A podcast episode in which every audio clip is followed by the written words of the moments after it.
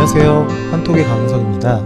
오늘은 한국의 프로 바둑 선수가 인공지능인 알파고와 대국을 펼친 지 1년이 된 날이에요. 그래서 오늘 가지고 온 내용은 알파고에 대한 글을 가지고 와봤습니다. 한번 어떤 내용인지 듣고 와볼게요. 인공지능이 바둑만큼은 인간을 넘어설 수 없을 것 같았다.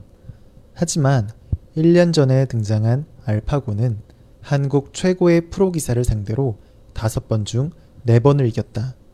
올 초에는 세계 정상의 프로 기사들과 인터넷 대국에서 60전 전승을 거뒀다.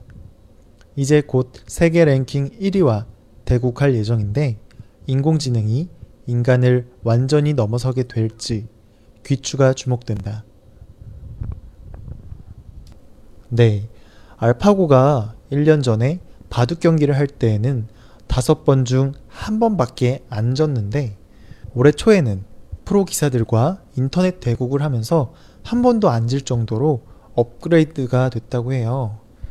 그리고 이제 곧 사람 중에서 가장 잘하는 랭킹 1위의 커제 선수와 대국을 앞두고 인공지능이 이길지 세계 랭킹 1위가 이길지 관심이 생긴다라는 그런 내용의 글이었어요. 네, 사실 저도 어렸을 때부터 바둑을 해왔었어요. 물론 프로 기사 정도의 실력은 안 되지만 바둑을 어느 정도는 할 줄 알죠. 바둑에서는 가장 중요한 것이 뭐냐면 상대방이 다음에 어디에 둘 것인지를 예상하는 거예요. 그래서 상대방이 어디에 둘 것인지를 예상해내서 그것을 이용해 내가 그 다음에 어디에 두는 게 제일 좋을지를 생각하는 거예요. 그래서 저는 사실 실력이 많이 좋지는 않아서 많은 수를 예상하지는 못해요. 하지만 이제 프로 바둑 기사들은 엄청 많은 수를 예상한다고 하더라고요.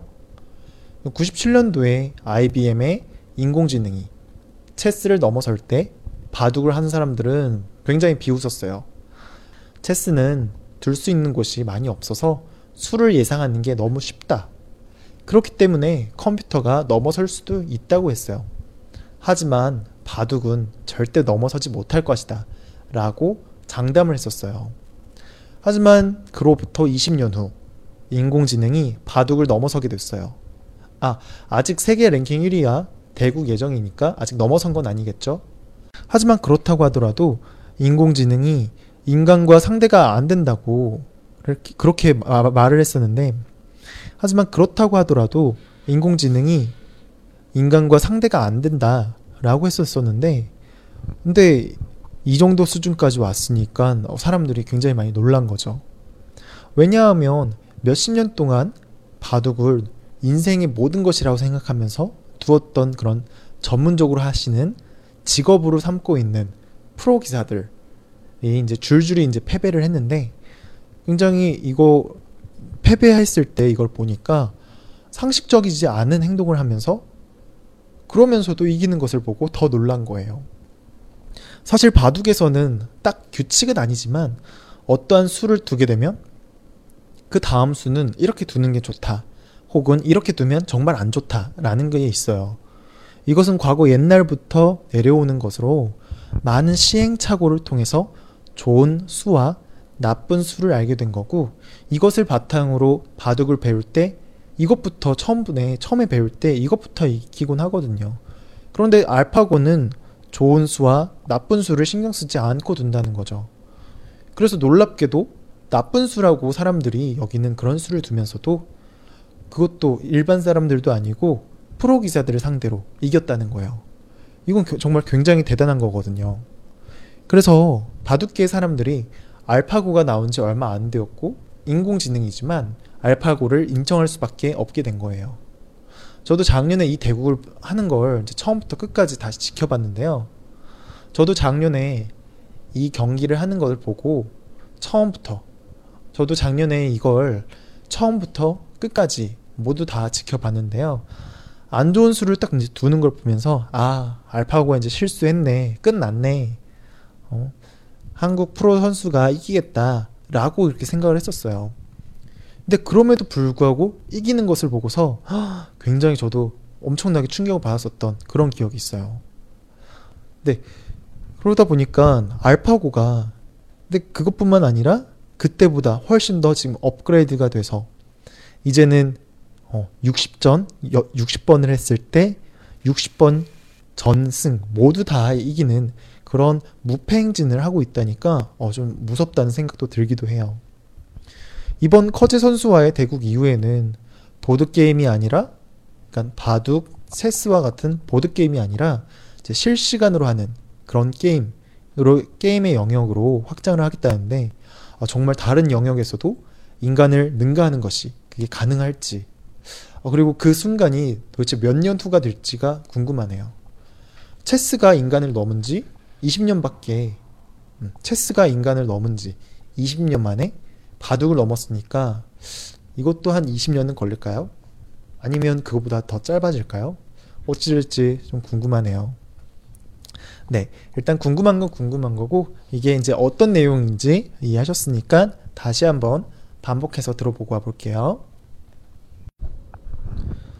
인공지능이 바둑만큼은 인간을 넘어설 수 없을 것 같았다. 하지만 1년 전에 등장한 알파고는 한국 최고의 프로 기사를 상대로 5번 중 4번을 이겼다. 올 초에는 세계 정상의 프로 기사들과 인터넷 대국에서 60전 전승을 거뒀다. 이제 곧 세계 랭킹 1위와 대국할 예정인데 인공지능이 인간을 완전히 넘어서게 될지 귀추가 주목된다. 인공지능이 바둑만큼은 인간을 넘어설 수 없을 것 같았다. 하지만 1년 전에 등장한 알파고는 한국 최고의 프로 기사를 상대로 5번 중 4번을 이겼다. 올 초에는 세계 정상의 프로 기사들과 인터넷 대국에서 60전 전승을 거뒀다. 이제 곧 세계 랭킹 1위와 대국할 예정인데 인공지능이 인간을 완전히 넘어서게 될지 귀추가 주목된다. 네. 표현 하나만 정리하고 마무리할게요. 귀추가 주목된다. 라는 말 중에서 귀추라는 것은 일이 어떻게 되어가는 것을 가리켜서 귀추라고 해요. 그리고 이제 주목된다. 라는 것은 관심 있게 살펴본다. 라는 의미예요. 그래서 합쳐서 귀추가 주목된다. 라고 하면 어떤 일이 어떤 식으로 진행돼 갈지 관심 있게 살펴본다. 라는 말이에요. 그러니까 세계 1위와 알파고와 이제 대결을 하는데 어떻게 될지 궁금하다. 관심 있게 살펴봐야겠다. 라는 그런 내용인 거예요. 네. 오늘은 어제보다 조금 쉬었나요? 어땠는지 모르겠네요. 네. 오늘도 고생 많으셨고요. 내일 또 뵙도록 할게요.